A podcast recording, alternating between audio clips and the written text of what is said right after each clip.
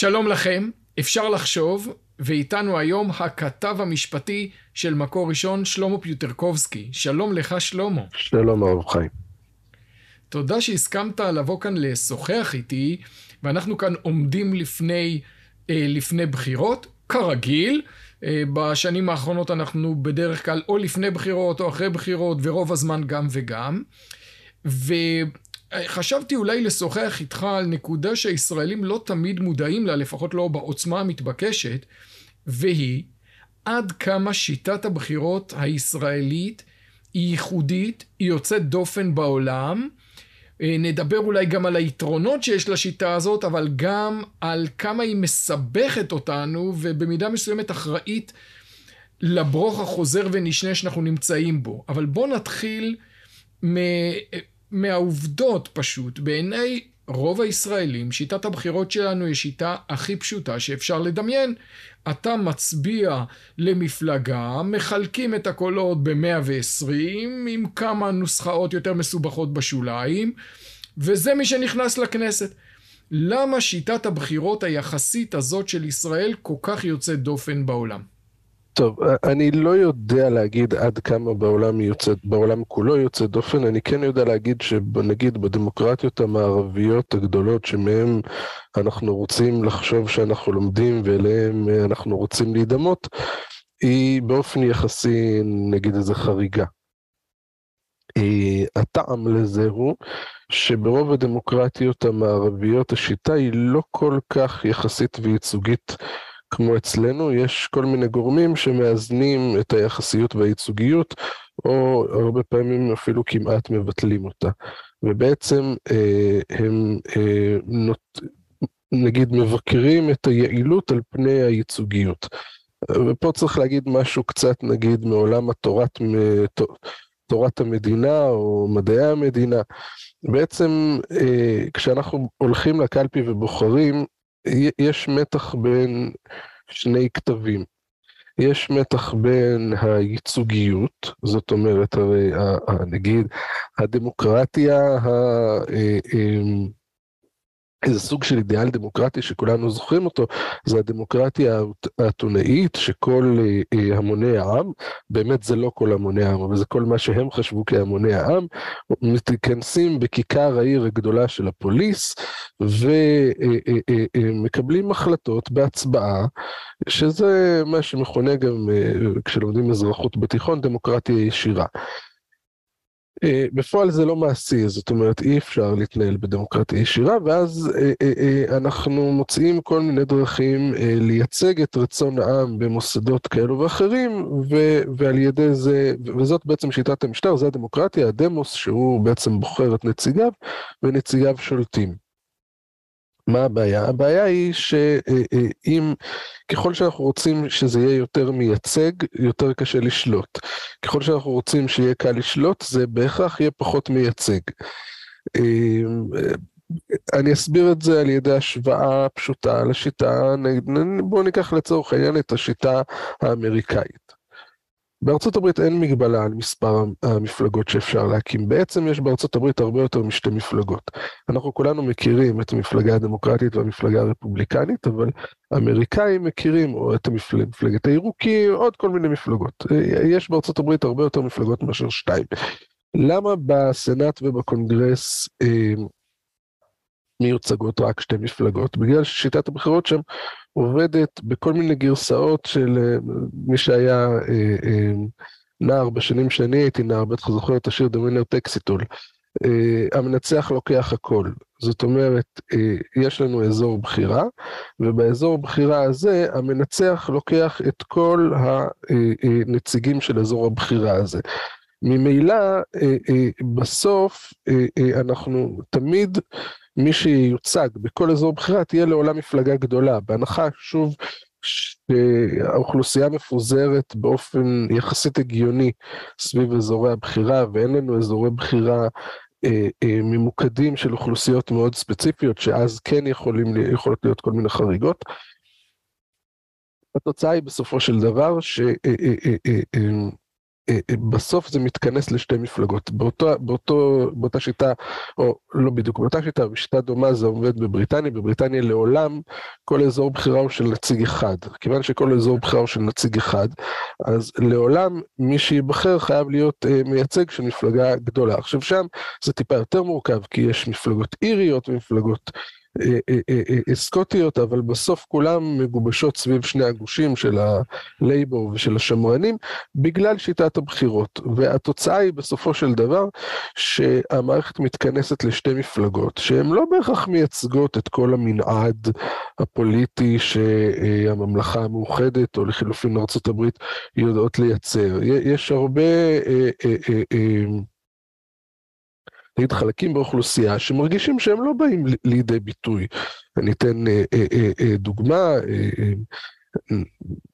הייתה תקופה ארוכה, עכשיו זה קצת השתנה, שאנשי שמאל מתון בבריטניה, נגיד לייבור מתון, הרגישו שאין להם קול במערכת הפוליטית, כי על הלייבור השתלטה חבורה מאוד קיצונית, חבר'ה של ג'רמי קורבין וחבריו, הם היו הקול המאוד בולט בלייבור, הם, אותם אנשי לייבור מתון אה, לא מצאו את עצמם, ודאי במפלגה השמרנית, אבל הם גם לא מצאו את עצמם אה, עם חבורת האנטישמים, השמאל הקיצוני של קורבין, והם הרגישו קצת אבודים, אבל זה חלק מהמחיר של שיטה שמבכרת יציבות, ושוב, אפשר לשאול עד כמה זה יציבות לאור המצב היום בבריטניה, אבל זה כבר סוגיה אחרת, אבל שיטה שמבקרת יציבות ומשילות על פני ייצוגיות. השיטה שלנו, לעומת זאת, אומרת שכל מדינת ישראל היא אזור בחירה אחד, ובעצם מה שאנחנו עושים זה כפי שאתה תיארת, אנחנו בעצם לוקחים את כל הקולות, אנחנו עושים פה איזשהו טריק קטן שבו אנחנו אומרים שאי אפשר בעצם, אנחנו לא נותנים לקבוצות מאוד קטנות ייצוג, זאת אומרת בעבר נתנו לקבוצות ממש קטנות והיה סיטואציה של סיעת יחיד הייתה הרבה יותר נפוצה, היום זה אה, בלתי אפשרי, היום בעצם בפועל צריך להיות... אה, אה, אה, זאת אומרת, אין, לא מעשי שתהיה בכנסת סיעה של פחות מארבעה מנדטים, אבל uh, תחשוב שארבעה מנדטים זה 3.3 אחוז, זה לא, זה לא הרבה באוכלוסייה, זאת אומרת למעשה כל uh, uh, אחד חלקי uh, 30 מהאוכלוסייה יכול לקבל uh, ביטוי בכנסת ישראל. וזאת בעצם השיטה שלנו, היא בעצם נותנת ביטוי לכל פלח אוכלוסייה שהוא אה, יותר מ-1 חלקי 30 מהאוכלוסייה נגיד. בסדר? זה, זה פחות או יותר המודל שלנו. הוא נותן ביטוי להרבה חלקים והוא מחייב אה, אה, את העובדה שהמשטר שלנו הוא לעולם קואליציוני. למעשה לא הייתה במדינת ישראל מעולם ממשלה לא קואליציונית. מעולם אף מפלגה במדינת ישראל לא קיבלה 61 מנדטים בבחירות לכנסת. תסתכל אה, על כל המדינות בעולם, הכי מקובל בעולם שמפלגת שלטון שולטת בפרלמנט, זאת אומרת יש לה את רוב המנדטים.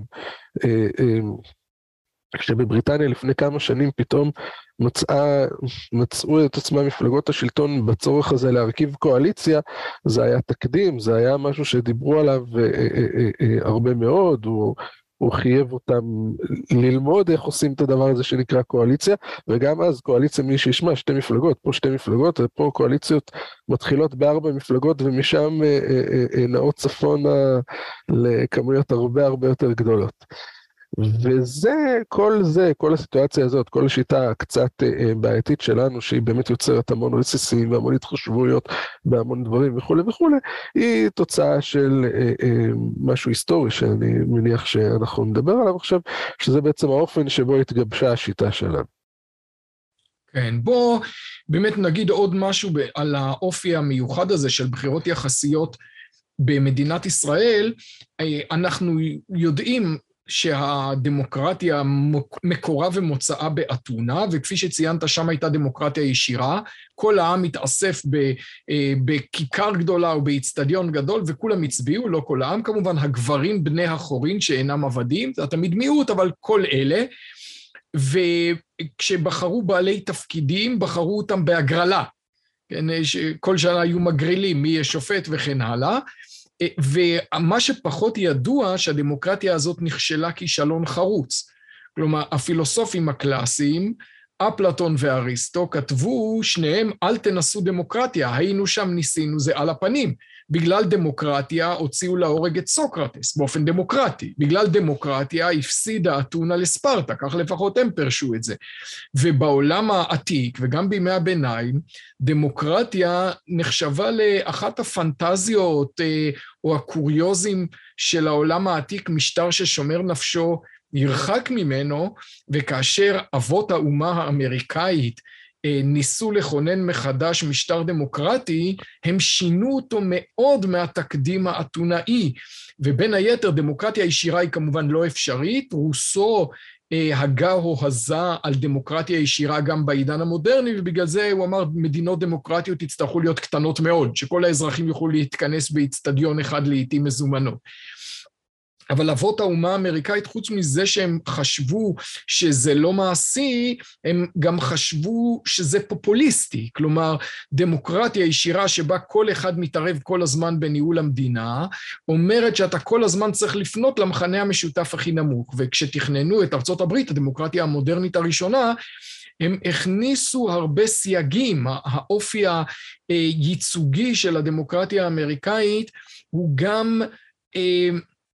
מכיל אלמנטים שאפילו אפשר לקרוא להם אריסטוקרטיים, כמו הסנאט, שנבחר רק אחת לשש שנים, וחבריו הם די בכוונה מנותקים מהשטח, עומדים לבחירות פעם בשש שנים, ובין לבין הם אה, יושבים להם בוושינגטון בלשכות הענקיות והמתוקתקות שלהם, בכוונה מנותקים. משם יש הרבה איזונים כאלה במערכת האמריקאית. ובישראל יש לנו מערכת יחסית שהיא כמובן ייצוגית, יש לנו חברי כנסת, אנחנו לא מצביעים בעצמנו, אבל היא, היא כן, אה, כפי שאנחנו באמת יכולים לראות, אה, די בהגדרה משמרת ממד אה, פופוליסטי, כשהיא מייצגת כל גוון וגוון של ציבור הבוחרים וצריכה לרצות כל מפלגה אה, קטנה מאוד. התיקונים באחוז החסימה, כמו שאתה אמרת, הם לדעתי יותר מזיקים מאשר מועילים, הם לא פותרים את הבעיה, את הבעיה מהשורש.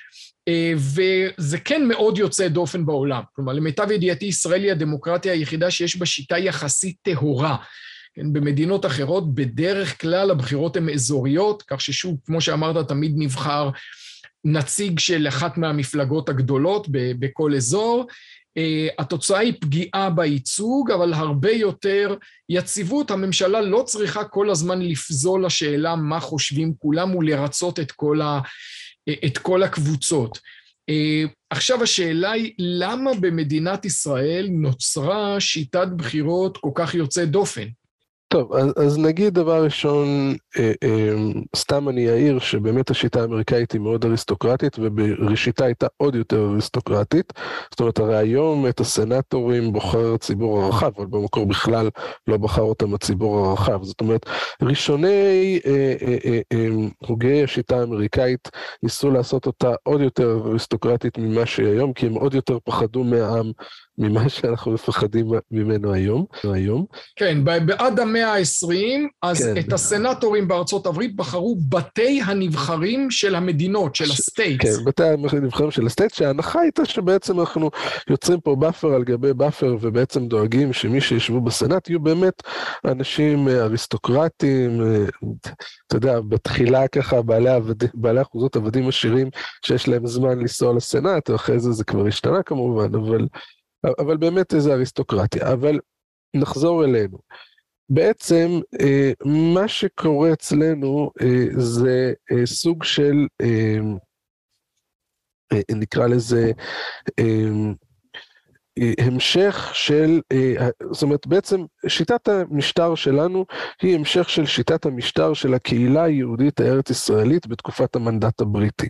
זה אולי התיאור הכי טוב שאני יכול לתת למה שקורה אצלנו היום. בעצם מה שקורה הוא דבר כזה, בן גוריון הקים את מדינת ישראל בשנת 1948 ומהר מאוד היה צריך להחליט איך יבחרו פה אה, אה, את הפרלמנט אה, אה, אה, של המדינה היהודית, כשצריך להגיד, אה, מדינת ישראל הייתה מחויבת לבחור לבחור פרלמנט, הייתה גם מחויבת לעשות חוקה, שזה היא לא עשתה, אבל הייתה מחויבת על פי אה, אה, החלטת האו"ם שמכוחה הוקמה המדינה לבחור פרלמנט, וכך עשתה. בן גוריון, בניגוד למיתוס המקובל בקרב, אה, אה, אה, אני לא יודע אפילו אם זה מיתוס, אבל זה הדימוי המקובל שלו היום, לא היה כל יכול, היה רחוק מאוד מלהיות כל יכול בתוך המערכת הפוליטית של ראשית ימי המדינה. נכון שהיו נושאים מסוימים שבהם כל המפלגות נתנו לו יד, אה, אה, נגיד טווח פעולה מאוד רחב, ודאי בנושא הביטחוני, בנושאי חוץ, היה לו הרבה מאוד אה, אה, אה, קרדיט גם ממפלגות שהיו, אה, אה, נגיד, אה, מהגושים המנוגדים לגוש של בן גוריון. אבל אה, בתחום אחד לפחות, בתחום הפוליטי הפנימי, במובנו הרחב, בן גוריון היה רחוק מלהיות כל יכול. ובעצם אה, שיטת המשטר שלנו היא תוצאה של פשרה שאמרה בעצם בואו ניקח את שיטת הבחירות לאספת הנבחרים של כנסת ישראל, ותכף נגיד מה זה, ופשוט נעתיק אותה לבחירות לכנסת. נקבע אמנם מה שלא היה, וזה אה, נקבע אה, מספר קבוע של צירים בפרלמנט שלנו, יהיה לנו תמיד 120 צירים, לא חשוב כמה יהודים יש בארץ, המספר יהיה קבוע, אבל מעבר לזה, הפרלמנט שלנו ייבחר באותו אופן שנבחרה אספת הנבחרים. עכשיו, מה זה אספת הנבחרים? אה, עם אה, הקמת המנדט על ארץ ישראל, כמה... בערך שנה וחצי, לא שנתיים, אחרי כיבוש הארץ על ידי אה, הצבא הבריטי בשלהי מלחמת העולם הראשונה, אה, קם אה, גוף יציג ליישוב היהודי בארץ ישראל שהמנדט הבריטי הכיר בו, והוא היה, אה, נקרא בשם כנסת ישראל. כנסת ישראל הייתה מין סוג של נקרא לזה ועד קהילה גדול. זה לא היה בדיוק ועד קהילה, בגלל שבדרך כלל ועדי, ועדי קהילות ארציות הם פדרציה של ועדים מקומיים. זאת אומרת, הוועד בפתח תקווה שולח נציג, הוועד בירושלים שולח ארבע נציגים, הוועד בתל אביב שולח שני נציגים, וככה עושים את זה. בארץ, כיוון שמההתחלה הם אה, חשבו, אה, נגיד חשבו בגדול, אז הם אמרו, אנחנו נעשה בחירות ארציות לוועד אה, ארצי, זה היה הוועד הלאומי. אבל אה, אה, יהיה לנו מין ממשלה של היהודים בארץ ישראל שהיא הוועד הלאומי, ויהיה לנו מין פרלמנט של היהודים בארץ ישראל, וזה אספת הנבחרים. אספת הנבחרים הזאת נבחר, אה, בעצם מי שהיה זכאי לבחור בה, היו כל החברים בכנסת ישראל, שזה בעצם, בעצם אומר כל היהודים בארץ שהם לא חלק מהיישוב הישן שהחרים את הבחירות האלה, או נגיד חלקים ביישוב הישן שהחרימו את הבחירות האלה. ואותם אה, יהודים אה, שבוחרים את אה, אספת הנבחרים, בעצם היא נבחרת בצורה שמתאימה לבחירות לוועד קהילה. מה זה בחירות לוועד קהילה? אנחנו רוצים שכולם יהיו מרוצים, שכולם ירגישו חלק. זה לא פרלמנט שצריך לנהל מדינה, זה פרלמנט שצריך לנהל קהילה.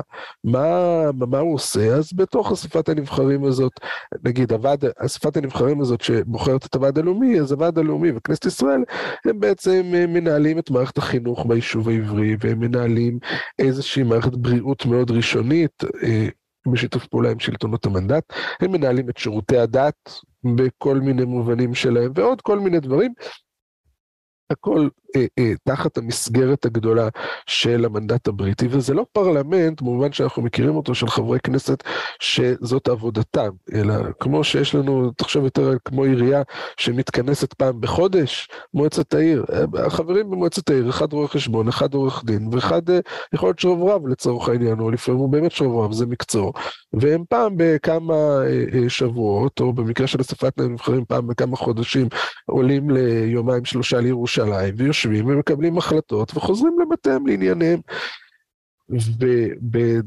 ובעולם כזה הייצוגיות היא מאוד הגיונית, כי בעצם מה אנחנו רוצים? אנחנו רוצים שכולם ירגישו חלק, אנחנו רוצים שכולם יהיו חלק מזה שפה בארץ חמדת אבות אנחנו בעצם בונים משהו חדש, בונים, בונים אומה במובן מסוים. ו- ו- ולכן השיטה שנבחרה הייתה מאוד מאוד ייצוגית. כמה ייצוגית? אה, ככה הסתכלתי אה, ככה לכבוד שיחתנו וראיתי שלדוגמה באספת הנבחרים הראשונה אה, השתתפו בערך 22 אלף איש, שזה היה נגיד, זאת שאלה מעניינת, כמה אחוז זה היה מתוך אוכלוסיית הארץ באותם ימים, אבל אה, אותם 22-23 אלף איש בחרו 314 צירים, כל 80 ומשהו אה, אה, איש שהצביעו בעצם היו שווים ציר. אגב, גם האופי של הסיעות התאים לאופי של סיעות של קהילה יהודית. באופן כזה או אחר. המפלגה הגדולה הייתה אחדות העבודה עם 70 נציגים, אבל המפלגה השנייה בגודלה, שאגב עם הקמת המדינה פשוט נעלמת, זה הסתדרות הספרדים עם 54 נציגים. כי באמת אנשי הקהילות הספרדיות הרגישו שבעצם אספת הנבחרים היא, היא סוג של פדרציות של קהילות, ואמרו, אנחנו הקהילה הספרדית בארץ ישראל, ואנחנו רוצים נציגות לספרדים. כמובן, יש את הפועל הצעיר, ויש את uh, הסתדרות החרדים, והתאחדות האיכרים, והתימנים, והמזרחי, ובעלי מלאכה, והבוכרים, עם חמישה נציגים, ו... ועוד ככה אה, אה, אה, הג'ורג'ים עם נציג, ועוד ככה כל מיני. אגב, בחלק מהאספות, היו ארבע אספות כאלה, אחת, הראשונה נבחרה ב-1920, ממש בראשית ימי המנדט, השנייה ב-1925, השלישית ב-1931 והרביעית ב-1944. אפשר לראות שהפרקי זמן הם לא אחידים, בין היתר כי זה אתה יודע, זה כמו הבחירות uh, להסתדרות, אבל לא חייבים, זאת אומרת, טוב שיש בחירות, לא חייבים שיהיה בחירות. זה, זה לא מדינה עדיין, זה מדינה בדרך, זה, יש הרבה מחשבה על היום שבו נהיה מדינה, החל משלב מסוים, לא מההתחלה, אבל החל משלב מסוים, אבל נגיד ב-1939 פורצת מלחמת העולם השנייה, וברור לכולם שכל עוד המלחמה בעיצומה, ב-44 כבר היה פה בארץ, ברור שהיא כבר לא בעיצומה, אבל כל עוד היא בעיצומה אי אפשר לערוך בחירות. אה, אני חושב שבמדינה דמוקרטית לא היו דוחים בחמש שנים בחירות בגלל מלחמה, אולי בשלושה חודשים. אה, ובאמת, אה, מה שקורה ב-48' זה שאותו מודל של הקהילה היהודית הארץ-ישראלית מועתק לתוך הבחירות לכנסת כמעט as is.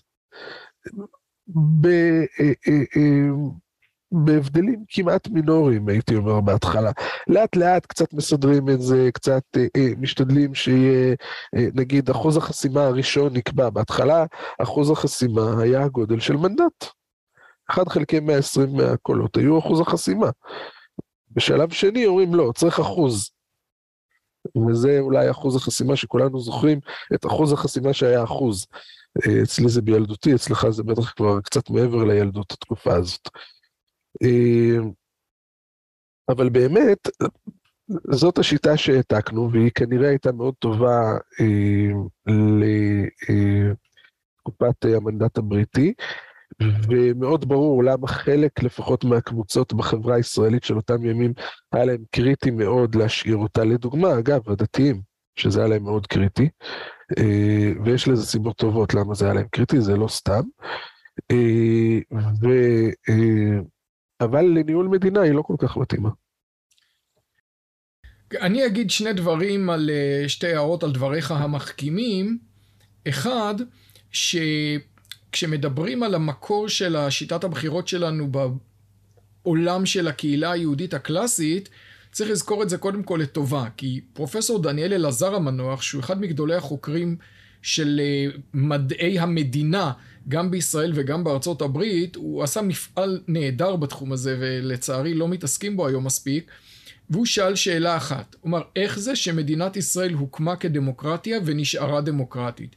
ולנו זה נראה פשוט, כי כל מדינה נאורה היא דמוקרטית, ולפעמים אנשים אומרים לי, טוב, העולים שבאו לפה, לפחות מארצות אשכנז, הביאו איתם את הדמוקרטיה. אני אומר להם, איפה הם באו העולים האלה מארצות אשכנז? הם באו מרוסיה ומפולין. באו מארצות מאוד לא דמוקרטיות. הם באו משלטון הצאר, הם לא ידעו שום דבר על דמוקרטיה. באו לפה עולים ממדינות אוטוריטריות כולם, גם העולים מתימן וגם העולים מעיראק וגם העולים מפולין וגם העולים מרומניה וגם העולים מרוסיה, אף אחד חוץ מאבא אבן, האמת הוא בא מדרום אפריקה, נו, אה, ואולי גולדה מאיר לא באו ממדינה דמוקרטית. איך זה שהיה ברור לכולם שמקימים פה שלטון דמוקרטי? ושאלה שנייה, איך זה שהשלטון הדמוקרטי הזה החזיק מעמד? כן, כשקמה מדינת ישראל, היו עשרים ומשהו דמוקרטיות בעולם כולו. זהו. היום דמוקרטיה יותר פופולרית, אבל אנשים אומרים שמדינת ישראל היא מדינה צעירה ודמוקרטיה צעירה, היא מדינה לא כל כך צעירה בהשוואה לעולם, והיא דמוקרטיה מהוותיקות בעולם כולו. ואיך זה שהדמוקרטיה שרדה? כלומר, יש מדינות דמוקרטיות שעברו תלאות הרבה יותר קלות ממדינת ישראל, והדמוקרטיה שם התפרקה מבפנים ועלה שלטון עריצות. ומדינת ישראל עברה מלחמות נוראות וקשות, משברים כלכליים, קליטת עלייה בהיקף עצום אחרי קום המדינה. היישוב היהודי הכפיל את גודלו תוך ארבע שנים, ועברנו את ההתנתקות, ועברנו את רצח רבין, ו...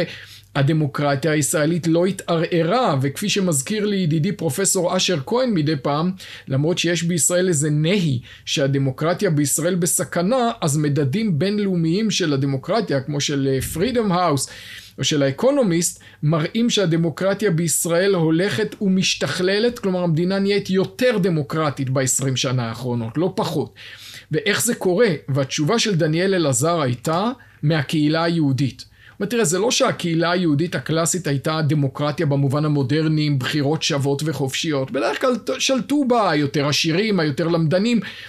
אבל הייתה תפיסה של רפובליקה במובן המקורי של המילה רספובליקה, רכוש הציבור. כלומר, התפיסה הייתה שהפרנסים והגבאים צריכים לשרת את הציבור ולא שהציבור הוא רכוש שלהם. האם הם שירתו את הציבור? לפעמים כן, לפעמים לא, אבל זה מה שציפו מהם. הציבור היה הריבון, לפעמים תיאורטית, הרבה פעמים גם מעשית. ולכן כשהקימו את מדינת ישראל היה ברור להם שזה מה שעושים, שהם מקימים דמוקרטיה כי זה פחות או יותר מה שהם הכירו מהקהילות שלהם. אז קודם כל נאמר שאם אנחנו קצת יורדים על מה שלקחנו מהשטייטל, אז צריך גם להודות על מה שקיבלנו ממנו שהוא הרבה יותר. זה שאנחנו היום דמוקרטיה זה בזכות מסורת דמוקרטית רפובליקנית מושרשת מאוד בקהילות ישראל, היא המקור לדמוקרטיה הישראלית ולא אתונה. וזה דבר אחד שחשוב לומר. נקודה שנייה על שיטת הבחירות היחסית, אני צריך להוסיף על דבריך, למרות שאתה צודק, העתיקו אותה פייסט משיטת הבחירות בוועד הקהילה ואחרי זה בכנסת ישראל. בסופו של דבר היה היגיון מסוים בהכלתה במדינת ישראל בשנים הראשונות של המדינה. ופעם ראיתי ששאלו דוקטור זרח ורהפטיג, חבר כנסת שלא מספיק יודעים על פועלו, היה חבר בפועל המזרחי, בגלל שהוא היה דוקטור למשפטים, הוא היה מאוד מעורב בסוגיות חוקתיות עם קום המדינה. הוא אגב זה שהציע למשל שיהיה 120 חברי כנסת. הוא אמר כנגד, אה, אה, אנחנו יודעים על אה, הכנסת הגדולה העתיקה. והוא גם זה אגב שהציע את חוק השבות. זאת אומרת, משרד המשפטים אמר אי אפשר לעשות חוק שיפלה יהודים לטובה, זה לא דמוקרטי. ורפטיג אמר להם אתם יכולים למכור את הסיפור הזה, אני דוקטור למשפטים, בהחלט אפשר שיהיה חוק כזה, והיה. אבל הוא גם אמר על שיטת הבחירות, הוא אמר תראה אנחנו מקימים פה מדינה חדשה, מביאים אנשים מכל קצוות תבל, יהודים שבכלל לא מדברים אחד את השפה של השני. חברה מאוד מאוד מאוד מפולגת. אנשים צריכים להרגיש שלכל אחד יש ייצוג בכנסת. כל אחד צריך שיסתכל על הכנסת ויראה מישהו שהוא או שכן שלו, או מדבר במבטא שלו, או שותף במאה אחוז להשקפת העולם שלו, שכל אחד ירגיש מיוצג. אנחנו לא אנגליה, מדינה ותיקה מאוד מאוד מאוד, שגם אם ציבור מסוים לא זוכה לייצוג בכלל, בסך הכל יש אמון במוסדות ותחושה נתונה של אחדות לאומית. ובמובן הזה, שיטת הבחירות הזאת עשתה את שלה, זאת אומרת, היא שרדה מתחים מאוד מאוד קשים, הסכם השילומים עם גרמניה, ומה היה קורה בהסכם השילומים עם גרמניה אם מתנגדי ההסכם בראשות בגין לא היה להם אפילו חבר כנסת אחד? זה דבר שיכול לקרות בשיטת... בשיטת ממשל אנגלית למשל. היום הסקרים באנגליה מראים שהמפלגה השמרנית שם, נכון לנקודת הזמן הזו, היא בכזה שפל, שאם הבחירות היה היום, היה לה אפס חברים בפרלמנט. לא שהייתה מקבלת 0% תמיכה, אלא שבכל אזור בחירה בפני עצמו הייתה מקבלת 40%. מה שאומר שאם אתה לא מנצח בשום מקום, יש לך 0 חברים בפרלמנט. אז זה לא באמת קורה 0. אבל אה, אצלנו המחשבה הייתה שכל תת מגזר צריך ייצוג. אבל זה נכון שאנחנו משלמים על זה ביציבות, בפרט, אה, בפרט בעשורים האחרונים. אנחנו יודעים ש...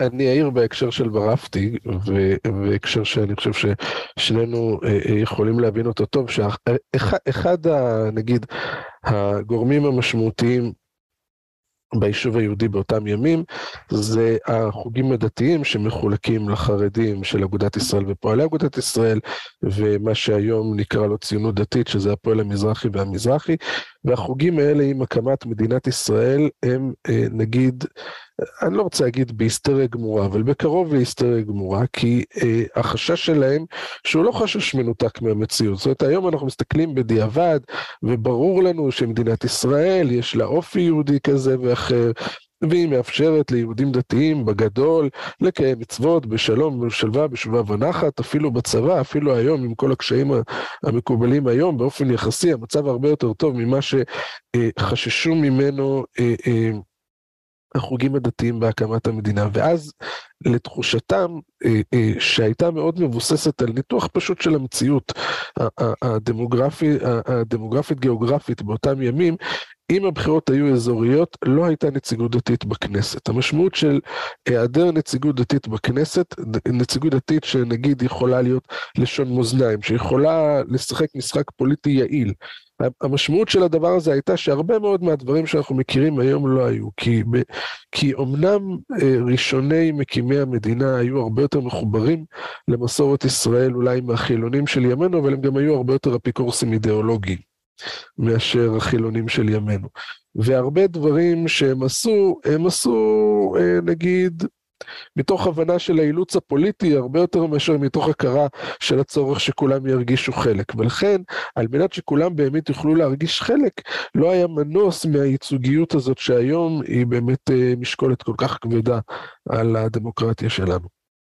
כן, אנחנו מכירים כמה מקרים כאלה משנות קום המדינה, כמו שגרמו משברים פרלמנטריים, כמו שני טבחים דתיים שסרבו בצבא לבשל בשבת, והמפקד שלהם גילח את השיער שלהם ושלח אותם למעצר בשבת כעונש. או כמובן המשבר ההרבה הרבה יותר גדול של ילדי תימן, ששלחו, לקחו, אה, נכנסו למעברות, לקחו את הילדים לחינוך סוציאליסטי, זרקו את ההורים, גירשו את המורי, אה, ואסרו על הילדים לשמור מצוות, גילחו פאות, קמה על זה ועדת חקירה ובסוף הכנסת נפלה על זה. לולא היה ייצוג דתי בכנסת, מי יודע מה היה, מה היה הסוף. אגב, עשו את זה ל, לילדים מכל מיני עדות וקבוצות, ובני תימן היו הכי תקיפים בצעקה ובהתנגדות, והם אלה שקראו לחברי כנסת לבוא לראות מה קורה שם. אה, ואנשים אפילו כמו לייבוביץ', אי אפשר להגיד עליו שהוא אה, איזה קנאי דתי, אתה יודע, מבחינה מסוימת כן. אבל לא במישור הציבורי, הוא אמר, תקשיב, זה אינקוויזיציה מה שקורה פה, יש לנו תיעוד של האמירות האלה. אתה ודאי צודק בזה, אבל בוא נגיד בימינו שאנחנו רואים שלא מצליחים להקים שום קואליציה יציבה. יש הצעות היום לשיטות היברידיות. שיטות היברידיות של בחירה זה יכול להיות משני סוגים, או להגיד בוא נבחר חצי מחברי הכנסת באופן יחסי וחצי באופן אזורי, או להגיד בוא נבחר את כולם באופן אזורי, אבל לא שיהיה לנו 120 אזורי בחירה שבכל אחד נבחר חבר כנסת אחד, כי אז תמיד רק מפלגה גדולה או שתיים ינצחו, אלא שנחלק את הארץ ל-40 אזורי בחירה ובכל אחד מהם נבחר שלושה חברי כנסת, וזה נותן סיכוי גם למפלגות יותר קטנות להכניס נציגים. כלומר, הרפורמות האלה, או מהסוג הזה, כנראה יאלצו את המערכת הישראלית להתכנס לארבע מפלגות. ימין, שמאל, חרדים וערבים. ונגיד קבוצה כמו הציונות הדתית, לא יהיה לה כנראה מפלגה משלה, אבל היא תצטרף בתור אגף מן הסתם למפלגת הימין, ומפלגת הליכוד תצטרך לדאוג לאינטרסים של, ה, אה, של הציונות הדתית. בארצות הברית זה מה שקורה, כן? קבוצות מהסוג הזה יוצרות לעצמן מין לובי בתוך או המפלגה הדמוקרטית או המפלגה הרפובליקנית. מה אתה חושב על הסוג הזה של רעיונות? אני אגיד ככה, דבר ראשון צריך להגיד, המודל האמריקאי הוא אפילו קצת יותר מעניין, כי בעצם הוא אומר שקבוצות אינטרס לא חייבות להיות מחוברות למפלגה ספציפית. אה, השדולות האמריקאיות, מה שאנחנו קוראים הלוביז, הן אה, בדרך כלל פועלות באופן חוצה מפלגות. נכון שלפי אה, העניין, יש להם הרבה, לפעמים יותר תמיכה בצד אחד או יותר תמיכה בצד אחר, אבל אני אגיד לדוגמה שנגיד אה, לובי דתי בכנסת ישראל, שכבר היו דברים כאלה מעולם בהקשרים כאלו ואחרים, לא חייב להיות אה, מחובר דווקא לאגף ספציפי של המפה הפוליטית, למרות שוודאי שבמפה הפוליטית של היום תהיה לו נטייה לצד אחד. אז זה דבר אחד שצריך להגיד. דבר שני שצריך להגיד זה ש... אה, הצעות לשינוי שיטת הבחירות של הפרלמנט שלנו אה, אה, יש כמה. אני אגיד שבעיניי אחד הדברים החשובים שאני יוצא לי ככה לאחרונה לשוחח עליו עם כל מיני אה, אנשים, אני חייב לומר בכל מיני אגפים, ש, אגפים של המחשבה המדינית בישראל של היום, גם בשמאל, גם בימין, זה על הצורך, אה, אה, נגיד, בעוד בית בפרלמנט. זאת אומרת, הפרלמנט שלנו, העובדה שהוא רק בית אחד, שזה גם דבר מאוד נדיר אה, בעולם. בואו נסתכל מסביבנו. לבריטניה יש בית עליון, לארה"ב יש בית עליון, לצרפת יש בית עליון. יש כל מיני מודלים של בית עליון כזה, אבל אחת הבעיות הישראליות, שהיא, נגיד, נגיד זה אחרת, נתחיל ממקום אחר. אחת הטענות המקובלות כלפי הכנסת בישראל והאופן שבו היא מחוקקת, ש, שזו גם אחת ההצדקות לביקורת שיפוטית על החלטות של הכנסת, זה שמאוד קל לחוקק בכנסת ישראל. כנסת ישראל יש לה מעט מאוד איזונים ובלמים, בגלל שהיא בית אחד שנבחר בשיטה קואליציונית, אה, לא נבחר, אבל מתנהל בשיטה קואליציונית. למעשה כל חבר כנסת שהוא לשון מאזניים כמעט יכול לכפות על הכנסת כל חקיקה. ואין באפרים, אין איזונים, אין בית עליון שיכול לעכב את זה בשנתיים, או יכול אה, לעשות תרגילים אחרים.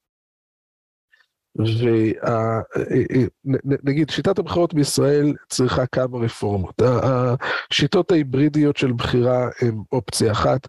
אופציה שנייה, לא פחות, או נגיד נושא שני לא פחות חשוב, זה לשאול את עצמנו האם השיטה הפרלמנטרית הטהורה שלנו, שבה הממשלה מכהנת רק מכוח אמון הכנסת, וברגע שהכנסת אה, אה, אה, אה, נגיד, ברגע שהיא מאבדת את הרוב הפרלמנטרי בכנסת, היא הולכת הביתה, וממילא כל המערכת רצה לבחירות. היא שיטה כל כך טובה, גם על זה יש מערערים ומערערים. והדבר השלישי הוא מה שאמרתי קודם, הסיפור של השאלה אם בית אחד או שני בתים. אבל אה, אני אגיד שכל אחד מהדברים האלה אה, צריך אה, מחשבה, גם צריך טיפה לעשות, אה, אה, נגיד, אה, לשחק מתמטיקה. ולנסות לראות, אה, אני, אני מכיר סימולציה מאוד מעניינת שנעשתה על השאלה האם נתחלק ל-120 אזורים, מה תהיה התוצאה, וכמובן השאלה הגדולה זה איך נחלק את ה-120 אזורים. הרי זה לא, נגיד זה ככה, חלוקת אזורי בחירות זה אחד הדברים הכי פחות תמימים שיש. כן, בארצות הברית יש לזה שם, כן, gerrymandering אה, דומני, ש, שאנשים, שאתה יכול לחלק אה, את, שוב מחדש את אזור הבחירות לפי המתווה הדמוגרפי שנוח למפלגה שלך, והם עושים את זה כל הזמן. אלה בעיות שצריך להתמודד איתן, לא, אבל... אני אומר, אבל, אבל, אבל במדינה כמו מדינת ישראל יש לזה השפעות מאוד גדולות. אני אגיד שסתם, אה, רק לצורך הזה, הזכרת את ארצות הברית, בבריטניה במשך שנים, בריטניה כאילו נחשבה לאם הדמוקרטיות בהרבה מובנים. אז איך הבריטים שימרו את האופי האריסטוקרטי של הממשל שלהם? הם פשוט שימרו את אזורי הבחירה. וככה היו אזורי בחירה שבהם אציל וחצי היו כל הבוחרים באזור. זאת אומרת, אותם שלושה אזורים, אותם שלושה אצילים היו שלושת הבוחרים בשלושה אזורי בחירה סמוכים. כל אחד, בכל שלושת אזורי בחירה הם בחרו אחד את השני, וככה הבטיחו את שליטתם בפרלמנט. ועיר גדולה, ענקית, כמו ליברפול, בכלל לא היה לה חבר פרלמנט. כי היא לא הייתה קיימת בזמן שבו חילקו את אזורי הבחירה. אז, אה, אה, אה, אז לכן אני אומר שאזורי בחירה זה, זה, זה דבר מאוד tricky. אני אגיד שבעצם הסימולציה הזאת הראתה איך בחלוקה מסוימת של אזורי הבחירה, נגיד כמות חברי הכנסת הדתיים והחרדים בכנסת תישאר כמעט זהה. אם אנחנו לוקחים את התוצאות היום, מחלקים, מהנדסים את אזורי הבחירה בצורה מסוימת, אנחנו נשאר פחות או יותר עם אותו כמות של חברי כנסת דתיים וחרדים, ואיך בהנדסה מעט שונה, לא הרבה שונה, של אזורי הבחירה, אנחנו עושים להגיע למצב שבו כאילו כמעט אין ייצוג אה, אה דתי וחרדי בכנסת. אז לכן אני אומר, כש, כשחושבים על כל הרעיונות האלה, צריכים לקחת בחשבון את כל ההשלכות ואת כל האפשרויות. אבל אני אומר, דבר אחד חייב להיות ברור בעיניי, ושלוש וחצי השנים האחרונות, נדמה לי שלוש וחצי השנים האחרונות, הדגימו לנו היטב שהש... אני, אתה יודע, יש אנשים שאומרים, אם רק נתניהו ילך, הכל יסתדר, אם רק uh, השמאלנים יפסיקו להחרים את נתניהו, הכל יסתדר. יש הרבה אנשים שיש להם פתרונות קסם פשוטים לאירוע הבאמת קשה בעיניי שאנחנו נמצאים בתוכו. האירוע הזה של uh, חמש מערכות בחירות בתוך פחות מארבע שנים. הוא אירוע מטורף, הוא אירוע מהסוג שפירק דמוקרטיות. אה, אז אני אומר, הרבה אנשים יש להם פתרונות קסם. אני חושב שאם זה נמשך כל כך הרבה זמן, הבעיה היא לא רק נתניהו. הבעיה היא לא רק הכן ביבי, לא ביבי, למרות שוודאי שגם זה קשור. אבל אני אומר, משהו בשיטה שלנו דפוק, ולכן צריך להתכנס. בעיניי, הדבר הכי חשוב זה אה, להגיע להסכמה על האופן שבו נגיע להסכמה. ופה זה כאילו זה טיפה tricky, כי זה כאילו שאלות מסדר שני, אבל בעיניי יש להם הרבה מאוד חשיבות, כי, כי, כי הם ישפיעו על הלגיטימציה, ו, ומה שהחזיק את הדמוקרטיה הישראלית, כמו שאמרת אה, אה, אה, יפה קודם, זה התרבות של לגיטימציה למוסדות נבחרים. זאת אומרת, באופן כללי, ישראלים בנויים, מכוותים ברעיון הזה, שבו גם אם עלתה ממשלה שהיא לא הממשלה שלי, היא הממשלה עד שנחליף אותה. אנחנו מאוד רוצים להחליף אותה, אנחנו היינו שמחים מאוד לראות ממשלה אחרת, אבל זאת הממשלה. ופה צריך להגיד שמתחילים להישמע מכל מיני כיוונים, כל מיני דיבורים שהם בעיניי מאוד בעייתיים על זה, ואחד הדברים זה לשמור על התפיסה הזאת ש... שלטון, כל שלטון שנבחר הוא לגיטימי, ועל מנת שהוא יהיה לגיטימי, אנחנו צריכים אה, אה, אה, להשיג איזושהי הסכמה על האופן שבו אנחנו קובעים את כללי המשחק. שלא תהיה לאף אחד את התחושה שלפי דעתי הייתה קיימת בצדק, נגיד עם הסיפור הזה של חוק יסוד ממשלת חילופין, בין בחירות להקמת ממשלה או דברים כאלה, שמשנים את הכללים תוך כדי משחק, או שמשנים את הכללים באופן לא הגון, או שמישהו קובע את הכללים באופן שנגיד אה, אה, אה, הוא לא מאחורי מסך בערות, לא באופן כזה שבו הכללים יכולים לעזור לו וגם לצד השני, אלא באופן שהוא בונה את הכללים על מנת שהם יעזרו לו. אז אני אומר, פה המשחק הוא משחק עדין, ולכן אני אומר, אני מאוד בעד השינוי, אבל הדבר הכי חשוב בכל הדיבורים על שינוי, זה שנסכים על הדרך שבה הוא מתבצע. כן, אני אוסיף על דבריך רק שתי הערות ל... אה, לסיום, אחד זה שגם שמרן כמוני מכיר בצורך לשנות את שיטת הבחירות בישראל, כי אני שמרן לגבי דברים שעובדים בהצלחה 700 שנה ולא לגבי דברים שעובדים גרוע 70 שנה. כלומר, מדינה יהודית היא דבר חדש, אין לנו מספיק ניסיון בזה, ניסינו משהו, צולע, אפשר לשנות, בזהירות, לא כדאי לעשות מהפכה מיידית, לא כדאי... בהחלט, בהחלט. כדאי לנסות אה, משהו קצת אחר, ואני אוסיף עוד נקודה שמעבר לכל השינויים המוסדיים האלה, אה, חשוב גם איזשהו שינוי חינוכי, כי כמו שאמרת, יש איזו שחיקה בלגיטימציה של אה, ממשלות שאני לא אוהב, וזה גם מימין אה, וגם משמאל, ואיזה נטייה לפופוליזם שאומר אני נגד הממשלה ש... שמושיבה אותי באופוזיציה ואני נגד כל דבר שהיא תעשה ולא משנה מה ו... זה אני אומר לעצמי יותר כמחנך מאשר כבן אדם שעושה פודקאסטים ומביע דעות בענייני ציבור, שחשוב שנשמר את היכולת לפרגן גם ליריבינו ולתת לגיטימציה לדברים מועילים שהם עושים. אתה יודע, יש ממשלה היום שאני לא מת עליה, אבל אני מסתכל על שר השיכון אלקין ועל האנשים שלו ואני אומר, תקשיב, האנשים האלה עשו עכשיו שנה וחצי עבודה... עבודה טובה מאוד. במשרד התחבורה לא קרה. במשרד התחבורה ראינו שרה שעשתה עבודה פחות טובה, אבל אנחנו גם כבוחרים וכאזרחים צריכים לזכור, זאת מדינה שלנו בין אם אנחנו בקואליציה בין אם אנחנו באופוזיציה ובסופו של דבר המעשים הטובים או הרעים שעושה הממשלה משפיעים על כולנו. אני מצטרף לשתי ההערות האלה, אה, ואני אומר שוב, אה, אחת. אחד הקשיים בכל המהלך הזה של הצורך לשנות, הוא באמת הקושי שנהיה מאוד מאוד גדול בחברה הישראלית להגיע להסכמות. אני, יש לי תחושה שהשריר הזה של הגעה להסכמות, שבעבר היה לפחות במובנים מסוימים יותר מפותח בחברה הישראלית, קצת אה, הלך לאיבוד וצריך לראות איך אנחנו מחזירים אותו, ויכול להיות שפה באמת המהלך הוא גם חינוכי ולא רק פוליטי אה, ציבורי. שלמה פיוטרקובסקי, ממקור ראשון, כתמיד היה לעונג לשמוע את דבריך המשכילים והמועילים. אז תודה רבה לך, ותודה רבה לכולכם. תודה רבה.